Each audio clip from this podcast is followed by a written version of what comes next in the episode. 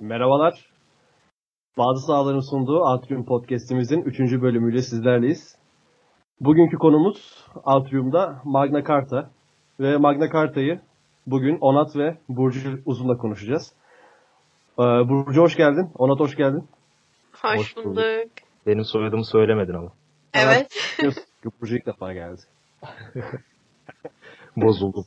Ya, Onat'ı tanıyorlar. Sen tanıyorsun artık. Artık sen bir ünlüsün. Biliyorsun bunu. Medya medya e, cücesiyim. Cücesi. Burcu nasılsın? iyi misin? İyiyim sen nasılsın? İyiyim ben de. Onat'cığım sen nasılsın dostum? İyiyim ya biraz yorgunum açıkçası. E, gece NBA maçları vardı. Çok uykumu alamadım. Evet. Yani bugün de kalktık. Magna Carta yapıyoruz. Aynen. Mesai yoğun. İşe güce devam. Zevkle. Zevkle, şevkle. Şevkle. O zaman gidelim yavaştan. Ee, Gidelim. Onat ilk sorum sana. Magna Carta'ya giden süreçte İngiltere'nin e, mesela bir önceki yüzyıldan alırsam durumu nasıl ilerliyor abi ve e, Magna Carta sözleşmesine e, demokratikleşmeye, insan haklarına e, önceliğine giden ilk adım nasıl atılıyor abi? Ee, güzel bir soru. Yani aslında o dediğin saydığın maddelerin çok fazla e, içeriğinde göremiyoruz bu e, demokratikleşme, özgürleşmeyi. E, aslında her ne kadar adı Büyük Özgürlük Fermanı olsa da çok fazla insan haklarıyla e, alakalı bir e, durum söz konusu değil Magna Carta'da. Birazdan ondan Burcu bahsedecek. E, ben daha çok o o dönemki İngiltere'den bahsedeyim sorduğun gibi. O, o dönemde aslında İngiltere e, yeni bir kültürel o, oluşuma gidiyor. Yani 1066 yılında e, yaklaşık Magna Carta'dan 150 yıl önce e, normal Normanlar tarafından işgal ediliyorlar ve e, Fransız kültürüyle harmanlanıyor biraz da İngiliz kültürü. Onun öncesinde Anglo-Saksonlar var. Yani bildiğimiz e, safkan, o beyaz İngiliz ırkı e, ırkını ifade eden Anglo-Saksonların yönetimi var. Ee, 1066 yılında Fatih William'ın işgali sonrasında Normanlar e, ele geçiriyor İngiltere adasını. Ee, ve bu aslında biraz Normanlar kimlerdir abi? Bir onlardan bahsedelim Fatih William vesaire. Normanlar e, Fransa'nın kuzeyinde yaşayan Viking Viking kavimleri. Viking'e dayanıyor soyları. Ee, Cermenlerden farklar. Anglo-Saksonlar ise bu 5. yüzyılda e, adaya geçen, e, Britanya adasına göçen e, Cermen kavimleri. Normanlarsa Viking soyundan dediğim gibi. Ee, Mesela öyle. bu Vikings dizisi var ya. Aha. E, orada ben pek izlemedim Vikings dizisini. Sen izliyor muydun? Hatırlayamadım şu an. Ben iki sezon izleyip bırakmıştım Ha, sanırım. sen gene izlemişsin. Hı hı. Ee, Normanlar vesaire onun sonrası mı öncesi mi? Ee, Sonrasıdır da. İngiliz İngiltere'nin Normanlar tarafından fethi 1066 yılında tamamlanıyor. Ee, sanırım o İngiltere ve Paris'in işgalini anlatıyordu e, hatırladığım kadarıyla Vikings. O, onlar da 850 yıllarında yani 9. Hı. yüzyılda daha geçiyor. Yani daha Yani öncesi. aslında bir yerde on- onların da torunları.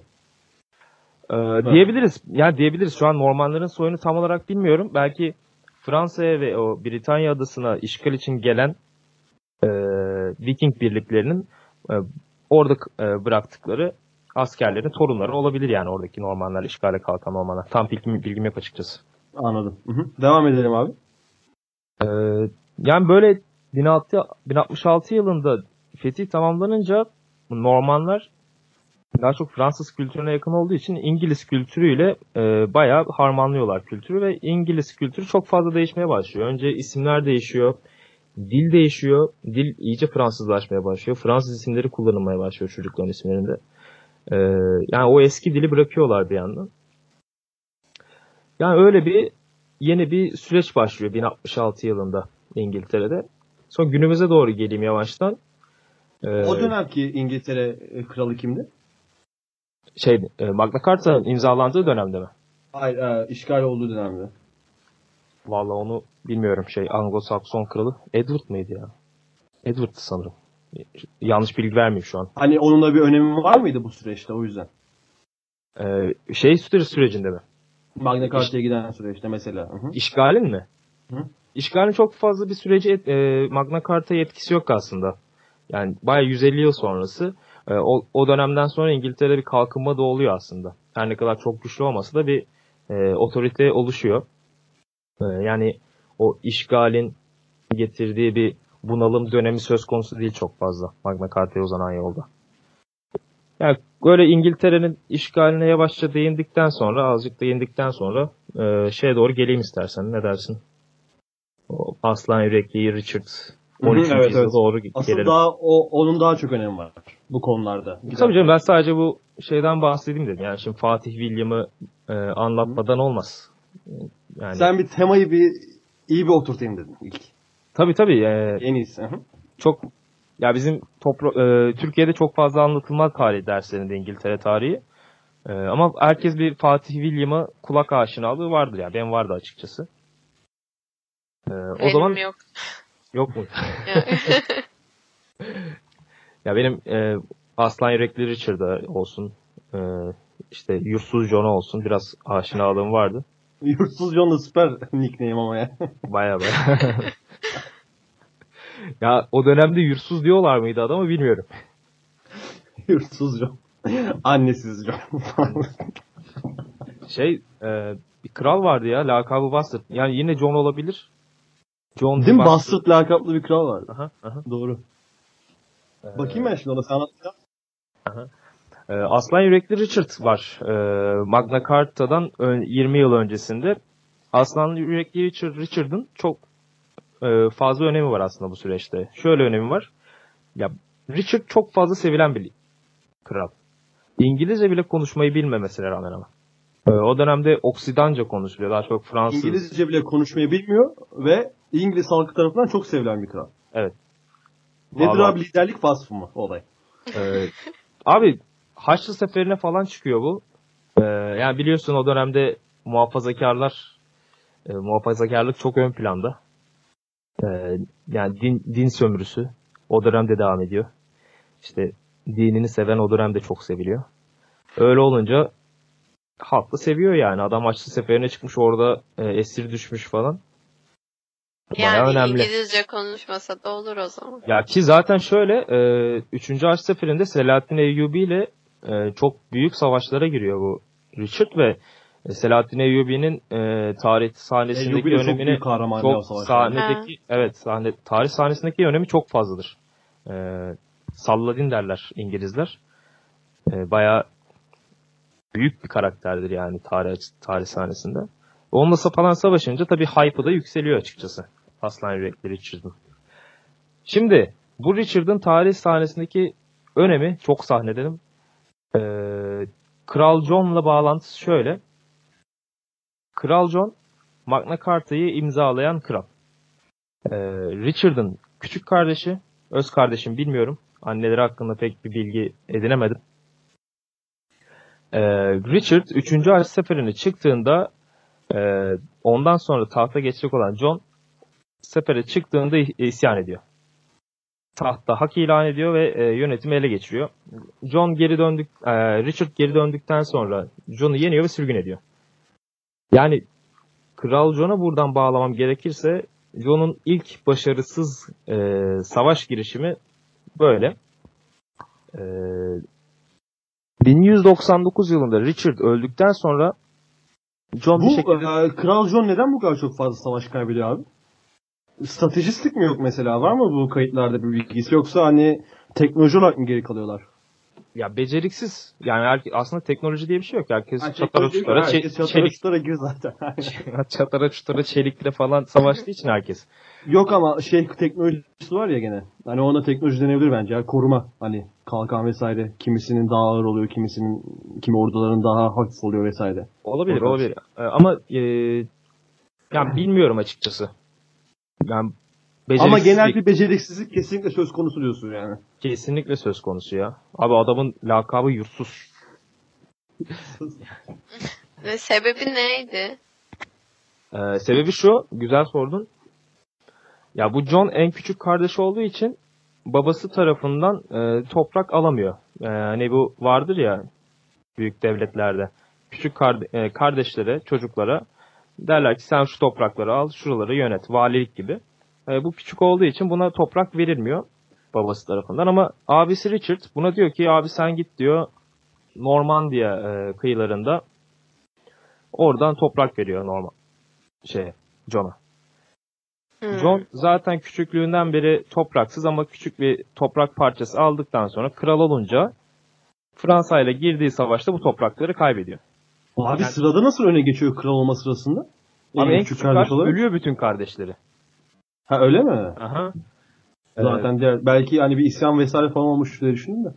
Ya, İsyanı işte Richard seferdeyken yapıyor. 3. Haçlı seferindeyken ama ondan sonra da o da bastırılıyor tabii isyanı. Sonra. John'un yönetimine gelirsek e, yönetimsel olarak da çok başarısız. Yönetime geçince Fransa ile savaşa giriyor ve e, İngiltere'nin o Fransa'nın kuzeyindeki topraklarının hepsini kaybediyor. Normandiya'daki top, topraklarını. E, bu toprakları geri alabilmek için de e, ve sefer masraflarını karşılamak için çok aşırı bir vergi artımına gidiyor. E, hatta şöyle örnekler var e, vergi artımına. Soygular, soylulardan alınan veraset vergisini 100 kat, savaşa katılmama vergisini 16 kat arttırmış.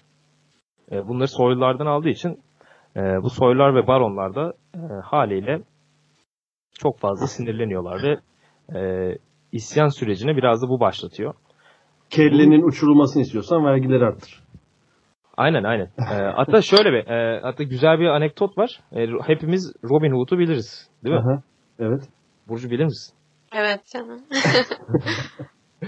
E, Robin Hood da bu dönemde geçiyor. E, hatta Kral John'un yani Robin Hood bir halk hikayesi. Ne kadar doğru ne kadar yanlış olduğu e, soru işareti İşte olsa mesela da o vergilerden hani o yoksulluktan e, insanların e, uydurduğu bir halk hikayesi de olmuş olabilir yani. Olabilir. olmayıp. tabii tabii. E, ondan sonra e, ilerleyen yüzyıllarda Sonuçta bir bağışıklık kazanmalı. O yüzden. E, tabii ki, tabii ki. Ee, ilerleyen yüzyıllar kitaplı kitaplaştırılıyor falan ama o dönemde bir halk hikayesi. Ee, Kral John'a karşı ya Kral John'un getirdiği e, yüksek vergileri protesto amaçlı, protesto da değil de e, yüksek vergileri, fakir halktan aldığı yüksek vergileri e, zenginleri soyup tekrar fakir halka e, veren bir kahraman Robin Hood. Parasını geri veren e, bir kahraman. E, Aslan yürekli Richard'la çok iyi ilişkisi olduğu söyleniyor. Hani doğruluğu tartışılsa da. Herkes de hikayesini bilir herhalde. Anlatmaya gerek var mı Robin Hood'u? Ya Yok Hikaye köşemizde anlatırız. Hikaye podcastleri yaparken. Aha.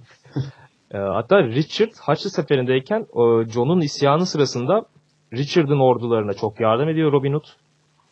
E, e, John'a karşı çok büyük e, zaferler elde eden ordunun içi- içerisinde. Ve John'un baronlarından, John'un destekçilerinden çalıp fakir halka yardım eden bir kahraman. E, yani öyle bir öyle kötü ve e, despot, despot bir kral ki bu Robin Hood gibi bir efsanenin yaratılmasına sebep oluyor. Ve bir de Magna Carta'ya giden süreçte abi en önemli şeylerden biri de bu John'un e, kiliseyle terso, terso düşmesi. Nasıl düşürdü bu tersoya? Skolastik düşünce yapısı mı yoksa farklı bir şey mi? Hani skolastik düşünce yapısına mı karşı John? Yoksa para Laik. konusunda mı anlaşamadılar? Laik, seküler bir karakter. yoksa halkı sömürü konusunda mı pastayı mı paylaşamadılar? Ya egoist zaten. Ee, kendi egoları var. Bu kardinallik sistemini bilirsiniz. Hani bu Papa'nın bir alt e, seviyesidir. Ülkelerde Dünyada bulunur. Yedi, kaç, her ülkenin mi kardinal oluyordu yoksa ileri Vallahi gelen ülkelerin mi kardinalleri oluyordu? İleri gelen ülkelerin sanırım. Aynen. bilmiyorum ona Çünkü- bakarız. Mesela benim kardinal e, kelimesiyle karşılaşmam şeydendi. Angels and Demons kitabındandı. Dan Brown'un lisedeyken. Hı hı. Orada sanki her kıtanın gibi bir düşünce veya 4 4 tane diye veya 12 tane veya 13 tane. 12 havariden tarzı. Bilmiyorum şu an tam da emin olamadım. Bakarız ona ya. Hı hı, Aynen bakarız. Ama her ülkenin değil. Ondan eminim. Tabii tabii. Ee, ya bu Papa'nın atadığı bir e, rütbe kardinallik ve bu papa bu kardinalliği ben atacağım diyor Kral John. E, Papa Papa 3. Innocent, e, masum Innocent böyle olunca bunu kabul etmiyor ve aforoz ediyor Kral John'u. Hmm.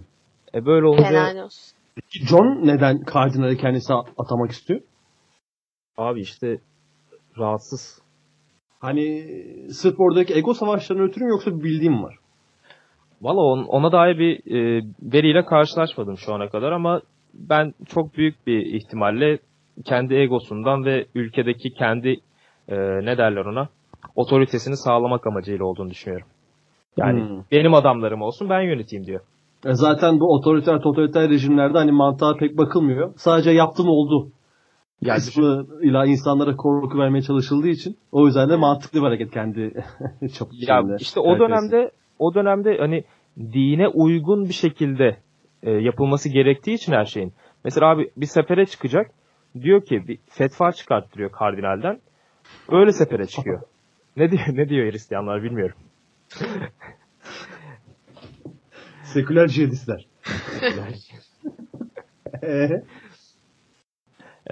Yani Papa'nın atadığı kardinal o seferi istemiyorsa o sefere çıkamayacak ama kendi e, iste, e, atadığı kardinal o sefere izin veriyorsa öyle bir fetva çıkardıysa e, rahatça sefere çıkabilecek. O yüzden istiyordur diye düşünüyorum. Aynen bak bunun da amacını biliyor olabilir. Aha. Ee, yani Papa kendi kardinalini atı, atıyor ve John bunu kabul etmiyor. Ardından aforoz ediliyor. E böyle olunca kiliseyi de karşısına almış oluyor. Ve vergileri de arttırdı. Soyları karşısına aldı. Böyle olunca da e, Peki isyan... aforoz edilen bir kral nasıl hala kral olarak kalabiliyor? Hani e, halk biz dinden çıkarılmış bir insanı başımızda istemeyiz tarzı bir isyan baş göstermiyor mu mesela? Abi zaten John'un kaybetmesinin sebebi bu.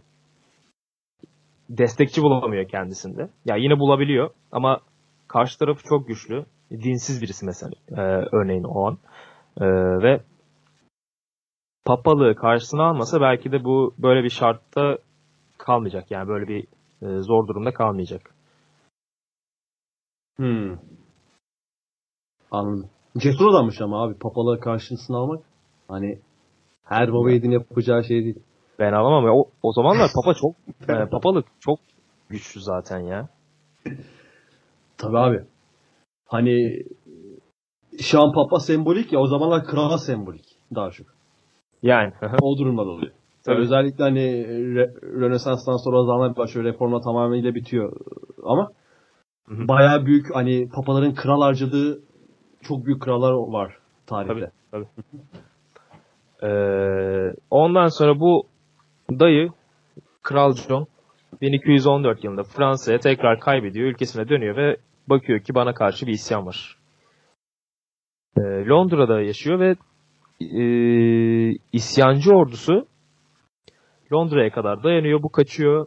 Başka bir şehre gidiyor. Sonra oradan kaçıyor. Baktı olacak gibi değil abi. Dayanamıyor.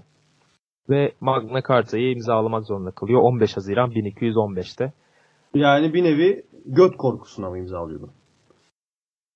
Kesinlikle, kesinlikle. ben zaten öyle bir ben e, şey olduğundan şüphem yok. Cesur ve istekli bir kral olduğundan şüphem yok Kral John'un ama hakikaten beceriksiz biri. Hakikaten beceriksiz biri. E, böyle olunca da biraz eli kolu bağlanıyor açıkçası. Peki yani, e, Magna Carta'yı imzalamak zorunda kalıyor dedin ya. Oradan ona kim tarafından diretiliyor bu anlaşma imzalaması? Hani canını kurtarabilmesi için herhalde bu Magna Carta imzalamaya yanaşıyor. Ve e, bunu ilk diretmeye başlayan e, oluşum kilise mi, halk mı mesela cemiyetler mi, bir baron mu veya baronlar baron baronlar abi. Ee, 20 tane mi? 20 tane mi baron vardı Burcu? 25 4 ya da 25 de biliyorum Aha. evet. Saydın mı? Saymadım. evet, Saymalıydım ama. Saymalıydım. Yani baronlar sayesinde. Bar baronlar da yatıyor yani. E, sanırım şey diyorlar. Tamam sen kral olacaksın. E, senin yaşam hakkına, e, yaşamına bir şey yapmayacağız, öldürmeyeceğiz. Ama bunu imzalamak zorundasın. Diyorlar ve imzalıyorlar. Zaten çok da uzun süreli olmuyor. Yani. Bir sene sonra tekrar değiştiriyorlar anlaşmayı. Böyle değişik bir e, süreç. Ondan biraz daha Burcu bahsetsin. Peki Tabii. o zaman ben Burcu'ya bir soru sorayım. Sonra tamam. yani Burcu baronlar neden böyle bir hani baronlar sonuçta e, belli topraklar olan ve topraklarda kendi hani amiyane tabirle kulları olan insanlar. Hı hı. Neden e, sözde insan hakları sözleşmesini krala imzalatmaya çalışıyorlar? Amaçları ne? Asıl amaçları. Asıl amaçları ağır vergilerden kurtulmak diye düşünüyorum ben. Çünkü o vergilerin altında eziliyorlar ve hani kralın keyfi uygulamaları da onları rahatsız ediyor. Sonuçta istediği kişinin malına el koyabiliyor kral. Yani halka bakınca halkın elinde zaten doğru düzgün bir şey yok ve hani bir şeye sahip olduğunda biraz da kaybetmekten korkarsın. Bence baronların tutumu biraz da bununla ilgili. Direkt hani kendi mallarını, kendi güvenliklerini korumak. Öyle ee, buradan şeye bağlanıyor o zaman. Ee, aslında ikinci bölümde e, Amerikan İç Savaşı podcast'imizde de aslında olayın e, siyahilerin çalışma iş gücünü e, kuzeye kaydırmak olduğunu konuşmuştuk ona. Hatırlarsın. Hı hı. E yani aslında bütün insan hakları kılığında, bütün işte demokratikleşme kılığında, bütün eşitlik, özgürlük, adalet kılığında her şeyin e, beyzi abi para. Evet. Hani bu dünyayı yöneten şey tamamıyla para. Başka hiçbir şey değil. Ya insan yani, haklarıyla aslında çok da uzaktan yakından bir ilgisi olan bir anlaşma değil. Ya biraz evet, ilgisi var. Diyorum. Ee, Burcu birazdan anlatacak. Ama daha çok baronların çıkarlarını gözeten, kralın biraz daha haklarını sınırlayan. Kralın haklarını sınırlaması bakımından bak tamam orada bir demokratikleşme söz konusu. Evet. Ama gene kendi ama, işlerine gelecek şekilde. Ama insan insan hakları ile ilgili çok fazla e, içeriği olduğunu düşünmüyorum ben şahsen.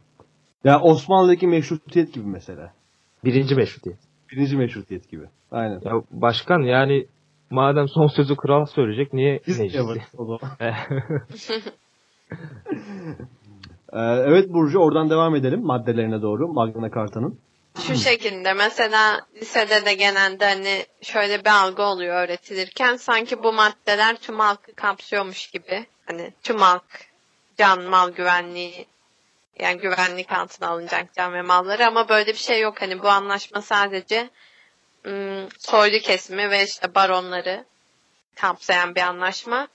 Ama yine de bence bu değerini azaltmıyor. Çünkü maddelerden başlayacak olursak bir madde benim çok ilgimi çekti ve en önemli maddelerinden biri olarak görülüyor.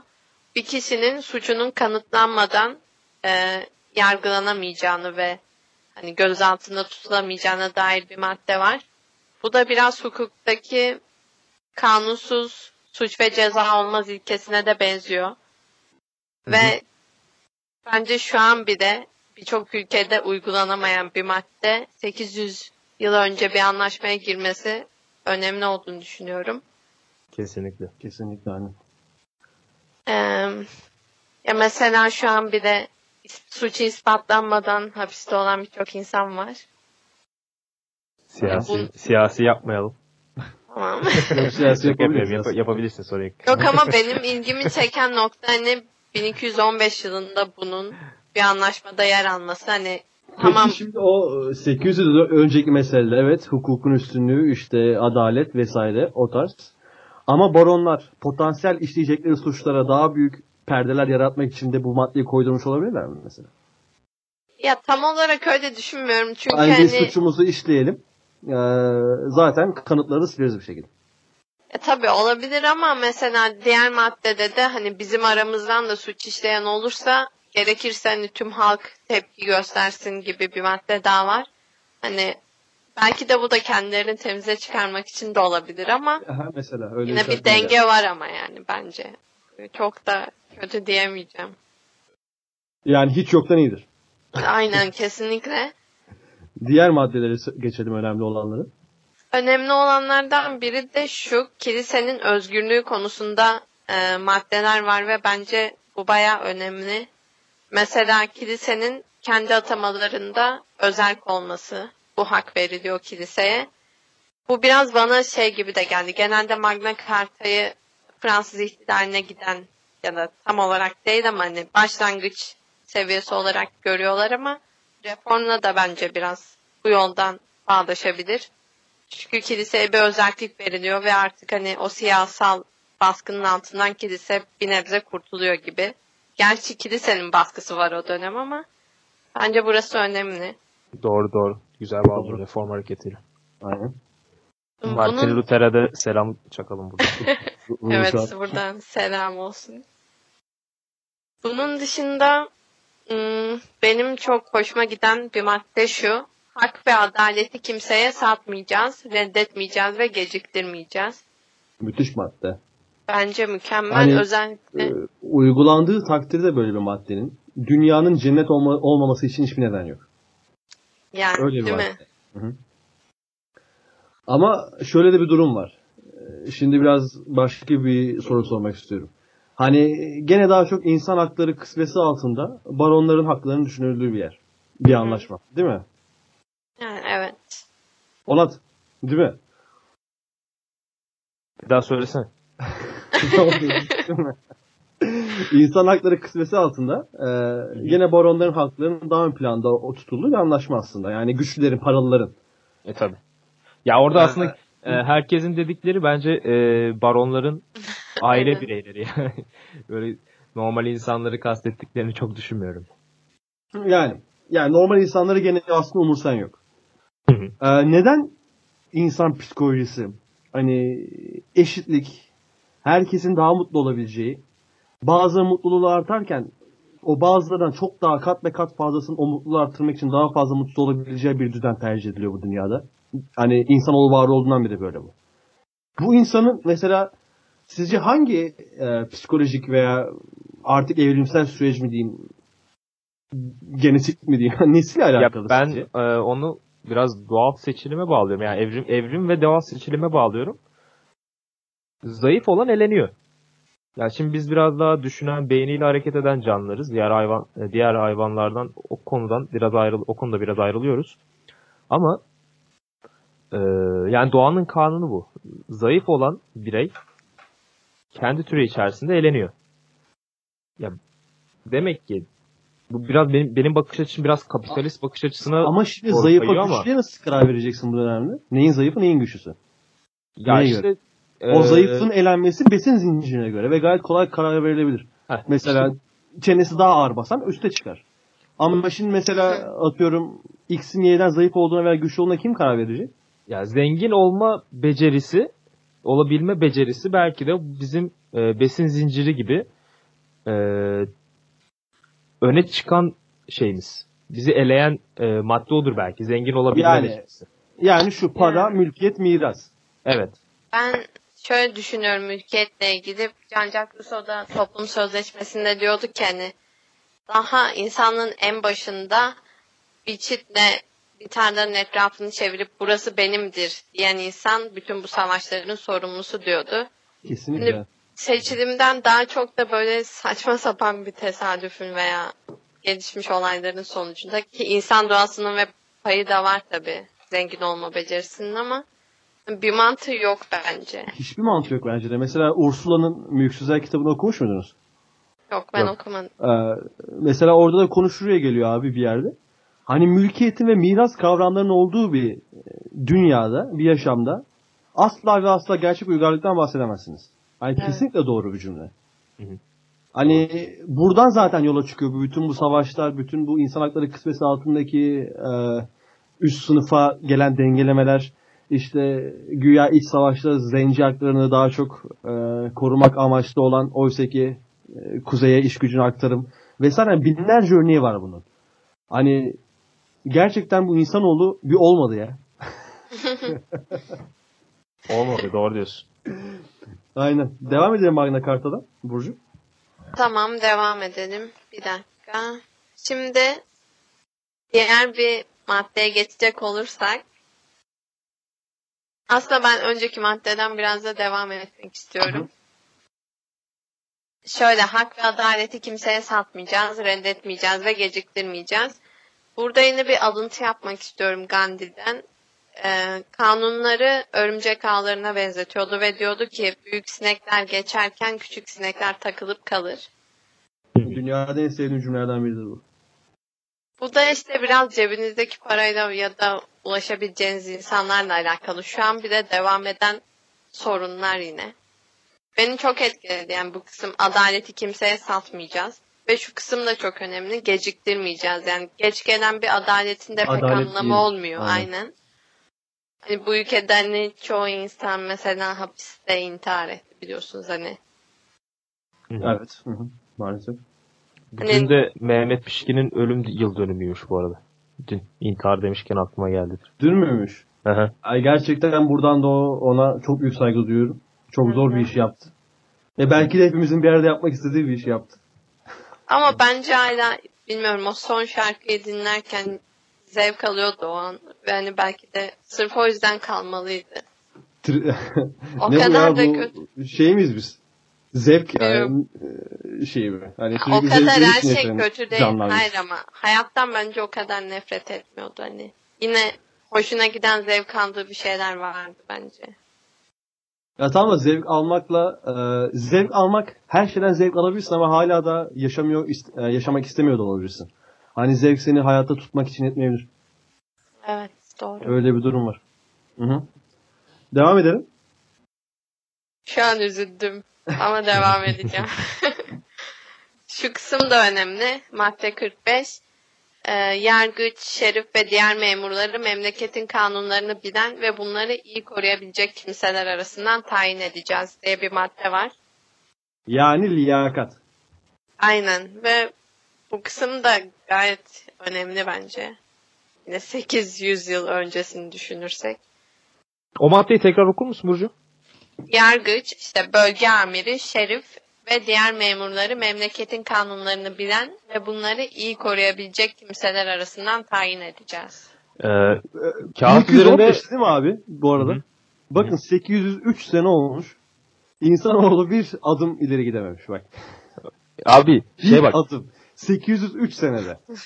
kim belirliyor acaba? Bir sınavı falan mı var? Yani iyi bilen arasından seçeceğiz gibisinden e, bir şey getirmişler. Bir şart koşmuşlar ama kim belirliyor yani? Ha şey mi? Yeterli mi kim Yeterli belirliyor? değil kim belirliyor? Yoksa e, Abi o zaman torpil öğret- hocalar, bana. öğretmenler vesaire. İnşallah öyledir yani. Ya Biraz öyle şey olmamış geldi. herhalde belli. Şu anki durduğumuz durumdan belli öyle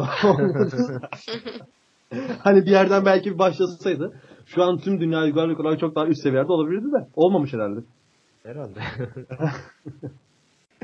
Ama kağıt üzerinde güzel maddeler. tabii tabii çok güzel yazmışlar. Kaliteli. Sonra Reklamını da iyi yaptılar zaten. tabii canım. Abi Magna Carta ya hani bu kelime grubunu duymayan yoktur.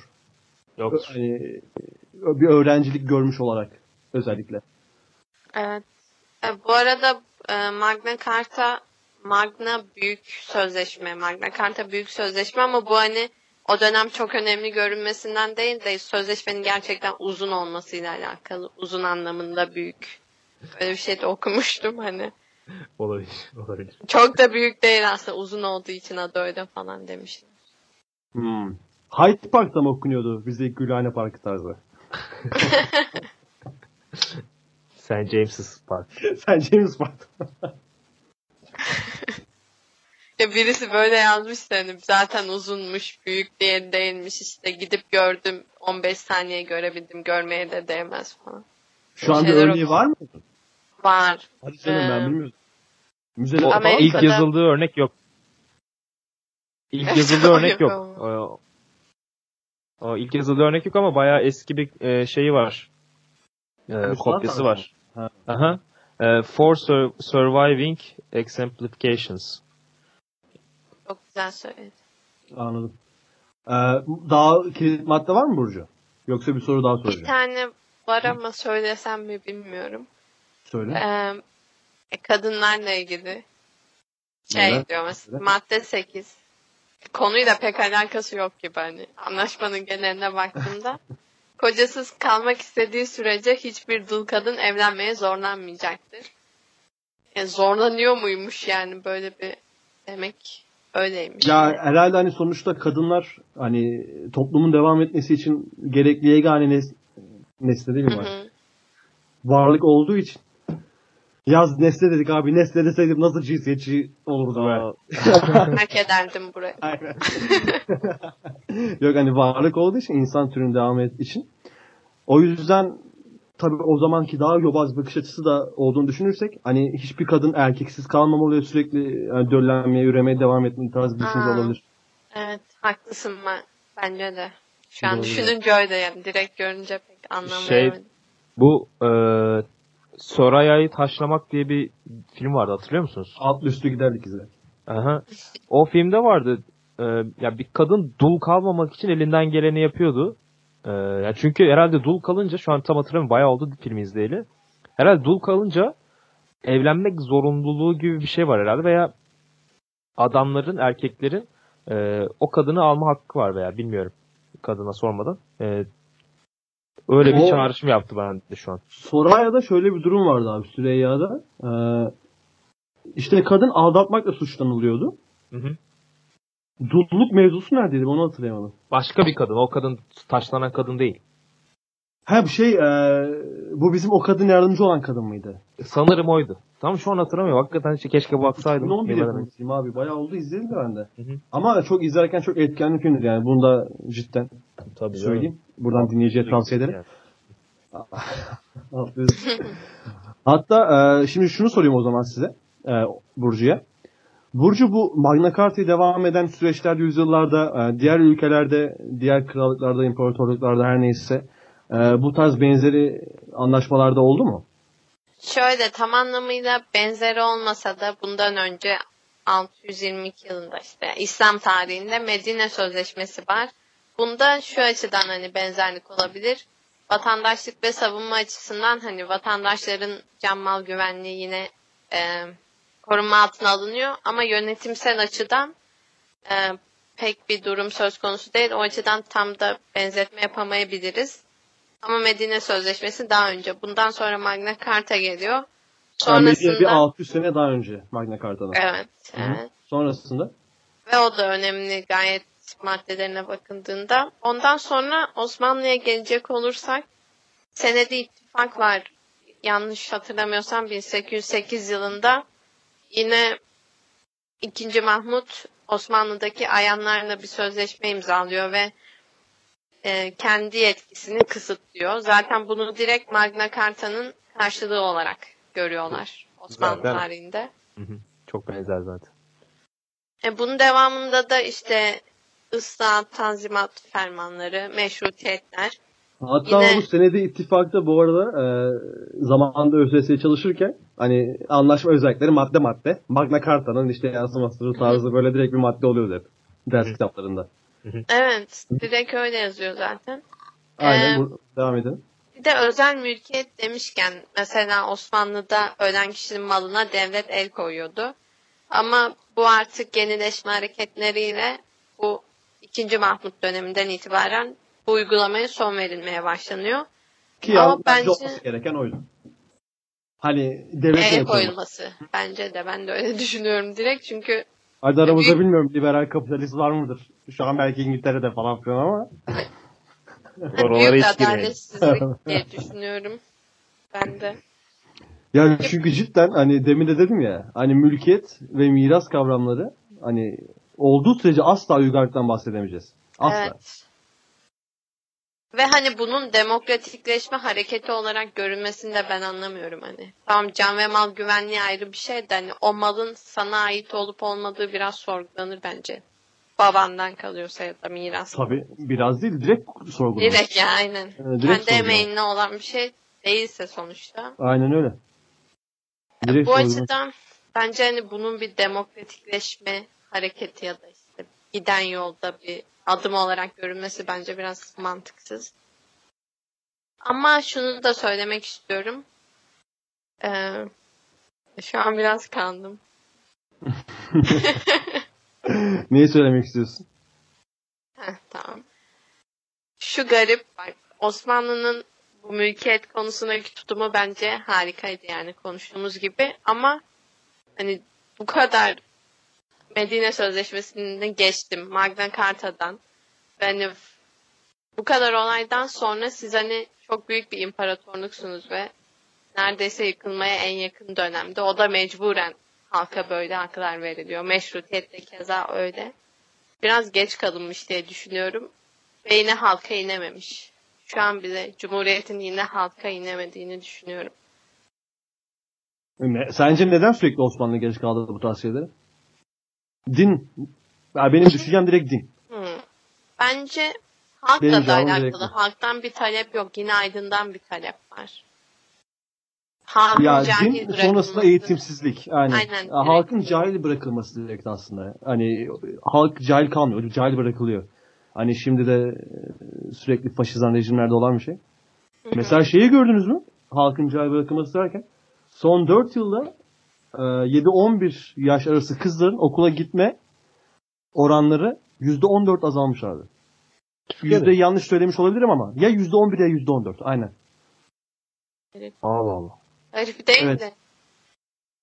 Direkt böyle abi. 7 ve 11 yaş arası kızların okula gitme oranları. Yani bundan 4 sene önce 100 kişi gidiyorsa şu an 89-90 kişi gidiyor. Biliyoruz canım. Anladık. Ben anlamayabilirdim bunu.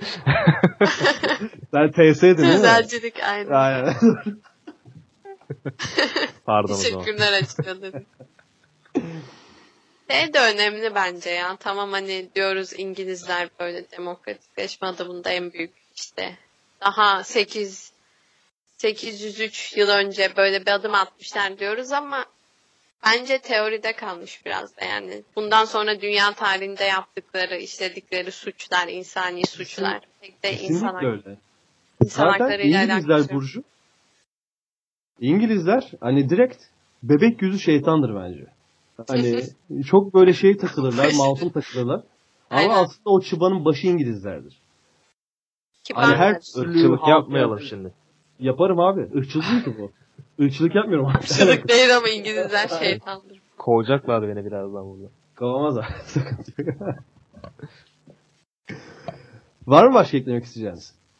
Ya ben tekrar hani bu konuyu vurgulamak istiyorum hani. Hı. Kadar sömürgeci, emperyalist. Ama ne olarak anılıyor? Hani Magna Carta kurtaramaz bence onları şu an yani. Ya ben Sonrasında yapılanları. biraz şöyle bakıyorum. Dü- Dünya tarihinde hiçbir imparatorluk e, zaten melek gibi bir imparatorluk olmadı. Aynen. Ya bunu en melek gibi gözüken İngiltere, onun da arkasında çok bir, e, aslında içinde bir- çok büyük bir şeytan var. Ama bakıyorsun Moğollara bakıyorsun. Girdikleri her yeri yak- yakıp yıktılar. Ne bileyim. Mesela Roma- Roma İmparatorluğu. Farkı nedir abi? Cidden bir çıkıp bana bunu söylesin. Cengiz Han'ın Hitler'den farkı nedir? Stalin'in Hitler'den farkı ne? Stalin de yoktu zaten. Yoktur işte. Hani Diyorum mesela ya, Hı hı. Stalin de hakeza bu bizim zaman ben kör solcu diyorum onlara. Kör solcularının dinden düşünmediği insanlar. Hani halkın yapmadığı eziyet kalmamıştı abi. Solcusun saygısını boş ver. Halkçı olacaksın önce. Halkını Ya. şey yapacaksın. Abi as, esir düşenler öl- öldürülüyor falan böyle Sovyet ordusunda. Öyle saçma sapan işler var. Düşmesin mi esir düşmesin mi bu adam? Ki Cengiz Han konusunda dediğin de önemli bence. Değil mi? E, yani Cengiz Han da e, yani girdiği her yeri yakıp yıktı. Yani sağ insan bırakmazcasına. Hitler'den hiçbir fark yok. O da bir gaddar. Stalin de bir gaddar. Roma İmparatorluğu yani her yerde kölelik, kölelik üzerinden yürüyor zaten ekonomileri. Kesinlikle abi. Aynen. Ee, ne bileyim bakıyorum şimdi fazla duyar şey yapmayalım. Ee, Orta Doğu'ya Orta Doğu'ya Arap, Arap Yarımadası'na inmeyelim. Kuzeyden örnek vermeye çalışıyorum. Yani öyle bütün büyük imparatorlukların tarihi kanla yazılıyor. İşte İngiltere'nin de öyle maalesef. Ama iyi gözükmeye çalışıyorlar. Ee, öyle bir a- artıları var. Ama Abi tabii işte söyle Burcu. İngiltere'nin hani yaptığı etkiyle de çok da ke- yani sen kıtaları sömürüyorsun falan. Tamam Ay- belki onların eline geçse onlar da yapardı. Hı hı. Bu konuda bir şey diyemem. Ya mesela Amerika'daki günümüze kadar devam eden e, ırkçılığın baş sebebi, sebebi İngiltere'dir. Evet. Oraya gidip e, köleri Hı, buyur abi. Amerika demişken abi Trump'ın portresini gördünüz mü? Hayır. Hangisi? Kendini Masada oturan mı? diğer cumhuriyetçilere resmettirdi. Evet. Karşısında Lincoln, önünde kolası. abi Lin- Lincoln'le falan kendini şey orada ya. Nixon, orada Ronald Reagan falan. İnanamıyorum yani. Lincoln, Lincoln bir de masada mı oturuyordu? Lincoln tam karşısında. Karşısında oturuyor. Direkt İnanamıyorum. onunla temasta, onunla konuşuyor. İşte Reagan ayrı, Nixon ayrı hepsi bir masadalar. Trump da önüne bir de kola çizdirmiş abi kola içiyor. Onu kendisi mi çizmiş? Kendisi çizdirmiş Beyaz Saray'da odasında. As asık duvarda şu an.